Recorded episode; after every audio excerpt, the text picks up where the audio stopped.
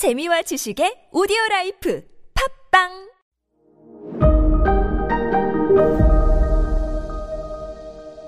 네, 여러분 안녕하십니까? 역사 스토리텔러 썬킴 인사 드리겠습니다. 프랑스 혁명은 이미 시작됐어요.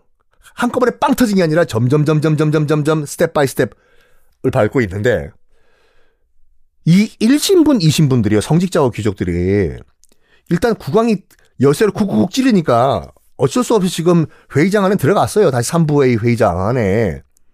그랬더니 굴욕감이 느껴지는 거예요. 아, 씨, 이거 우리가 저 농민들, 평민들한테 아, 우리가 참 어, 우리 굴복당한 거냐? 내가 성직자인데? 내가 귀족인데? 어, 어 창피해. 야, 야, 우리 이대로 넘어가야 되냐? 어? 우리 저 평민들한테 야, 굴욕당한 상태로 넘어가야 돼? 어? 잠이 와? 얌마, 너 잠 와? 어? 잠이 와? 그래가지고 이 자존심 꺾인 거에 참을 수 없었던 귀족과 성직자들이 아이고 성직자님들 성직자님들 저도 카톨릭 신자지만 카톨릭 반성해야 돼요 진짜. 국왕을 또 부추겨요. 뭐냐? 저 건방진 평민들 농민들 무력으로 탄압하라.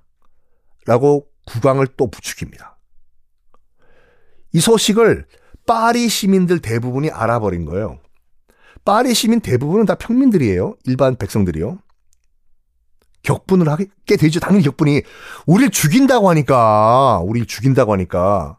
에? 실제로 국왕은 로이 16세는 성직자와 귀족들의 말을 들어요.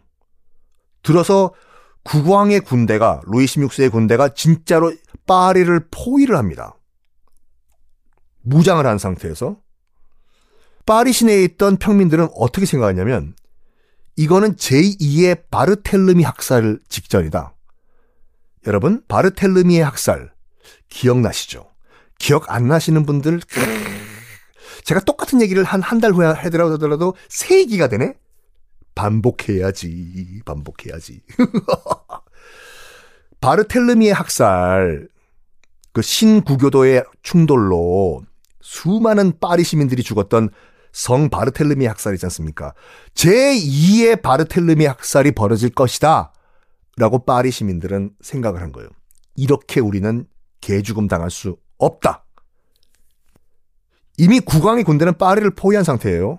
여차하면 쳐들어올 것 같아요. 시민들, 파리 시민들은 스스로 무장을 하기 시작해요. 시민군들이 생긴 거예요. 근데 무장을 하려면 무기가 있어야 되잖아요. 젓가락으로 찌를 수는 없잖아요. 젓가락은 참 중국이고 포크로 찌를 수 있는 건 아니잖아요. 무기가 어디에 있냐? 당시 이제 그 파리 시민들은 그 생각했던 것이 파리 동쪽에 있던 바스티유 감옥에 무기가 많이 지금 보관이 돼 있다라고 생각했어요. 그래서 시민들은 바스티유 감옥을 우리가 무너뜨리고 바스티유 감옥에 있는 무기를 우리가 탈취해서 우리도 무장해서 시민군이 되자! 다 바스티유 감옥으로 몰려갔습니다. 30m 높이의 성벽이에요.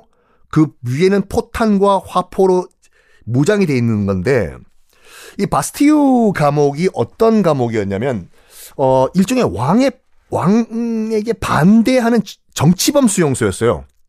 즉 왕권 반대의 상징이었거든요. 실제로 바스티유 감옥에는 주로 왕들에게 반대했던 정치범들이 다 수용이 돼 있었어요. 거기다가 그 안에 무기들이 많다고 하니까 시민들은 일제히 공격을 해가지고 아 바스티유 감옥의 한쪽 성벽이 무너집니다.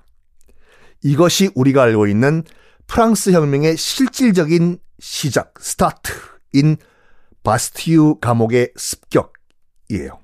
7월 14일이었습니다. 프랑스 혁명은 맞습니다, 여러분. 드디어 여러분들이 그렇게 기다리시던 프랑스 혁명이 시작이 됐습니다. 7월 14일. 지금도 어 프랑스 지금 현재 프랑스도 매년 7월 14일을 아, 프랑스 혁명 기념일로 지금 기념을 하고 있는 고날이 왜 시민군 파리 시민군이 바스티유 감옥을 이 점거 한 그날이기 때문에 그렇습니다.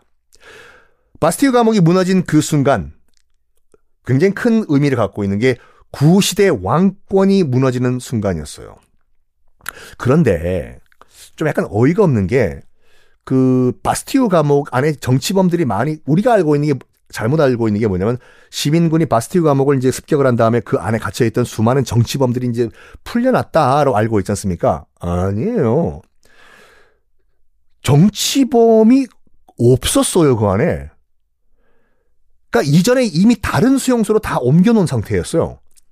그러니까 그 안에 풀려난 사람이 누구였냐면 사기 쳐서 끌려 들어간 4명 포함해가지고 7명 밖에 없었어요, 안에요. 병, 성벽 무너뜨리고 들어갔더니 정치범은 없고 잡범들 7명 밖에 없네. 그리고 생각보다 무기도 없었어요, 안에. 어? 우리가 이, 이 바스티오 감옥을 왜 우리가 점령했냐? 그거가 중요한 게 아니에요. 일단 시민군이 봉기를 일으켜가지고 왕이 갖고 있던 이 감옥을 때려 부셨다. 라는 그런 상징이 더 의미가 중요합니다. 당시 이제 바스티우 감옥을 책임지고 있던 책임자는 시민군에 잡혀가지고 끌려와가지고 파리 시청 앞에 끌려가가지고 손 잘리고 목 잘리고 막 질질질 끌려왔어요. 그 바스티우 감옥 책임자가 끌려가면서도 유언이 이거였다고 하죠. 제발 제발 나를 나를 그만 좀 죽여달라 였다고 합니다. 시민군에 의해서 바스티우 감옥이 점령됐다는 소식을 루이 16세가 베르사유 궁에 있다가 들어요. 뭐?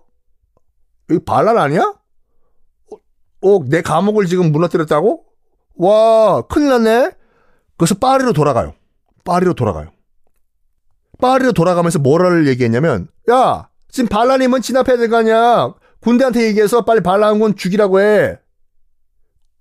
이 소식이 또 시민군한테 전달된 거예요. 뭐? 국왕이 진짜 우리를 죽이려고 했네? 군대한테 뭐 우리를 죽이려고? 야! 앉아서 죽을 수 없다! 됐어요.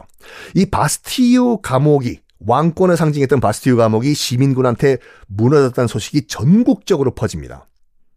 이제 파리만의 문제가 아니었어요. 프랑스 전국에 있던 농민들 다 들고 일어나요. 뒤집어 엎자. 그래가지고 우리가 언제까지 영주와 성주들 밑에서 우리가 농사나 짓고 이렇게 비참하게 살아야 돼? 들고 일어나자! 아자, 아자! 그래서 농민들 일제히 들고 일어나가지고 영주 죽이고 성주 죽이고 지주 죽이고 해서 농민들이 성과 농지를 다 접수를 했어요. 그게 잘했다가 아니라 그만큼 정말 프랑스는 당시 상황이 안 좋았어요. 굶어 죽었다니까요. 북한의 고난의 행군 같이요. 농민들이 갑자기 막 농기구를 들고 와서 막 영주들을 찔러 죽이니까 놀란 영주들과 귀족, 귀족들이 일제히 해외로 다 망명을 해버려요, 그 당시요. 영국으로 배 타고 도망가고 독일로 가고 이런 식으로. 자, 8월 11일. 8월 11일, 7월 14일에 바스티우 감옥이 무너지고 약 한 달 후 8월 11일 국민회의, 그러니까 평민들로 구성되어 있던 국민회의가 선언을 합니다.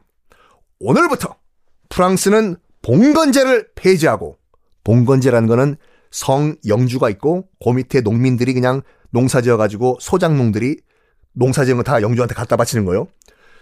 봉건제를 폐지하고 귀족들의 권리를 오늘부로 박탈한다. 그리고 오늘부터 우리 일반 백성들의 인권을 보장한다는 인권 보장을 오늘부로 선언한다. 선언을 해요. 정식으로 선언문이 나와요. 한 며칠 후에 8월 26일 날 공식적으로 이 프랑스 국민들이 인권 선언을 하는데 이것이 그 이름도 유명한 여러분들이 세계사 시간에 그렇게 달달달 외웠던 프랑스 인권 선언이 이때 나옵니다. 뭐 자세한 내용은 여러분들이 네이버 한번 검색을 해보시고 요는 이거예요. 인간은 누구나 자유로운 권리를 자유라는 권리를 누릴 수가 있고 모든 주권은 왕과 귀족과 성직자가 아니라 국민에게서 나온다가 프랑스 인권선언의 요지예요. 그런데 그런데 여기 또 한 가지 단점이라기보다 어이없는 부분이 하나 있습니다. 그 어이없는 부분은 내일 말씀드릴게요.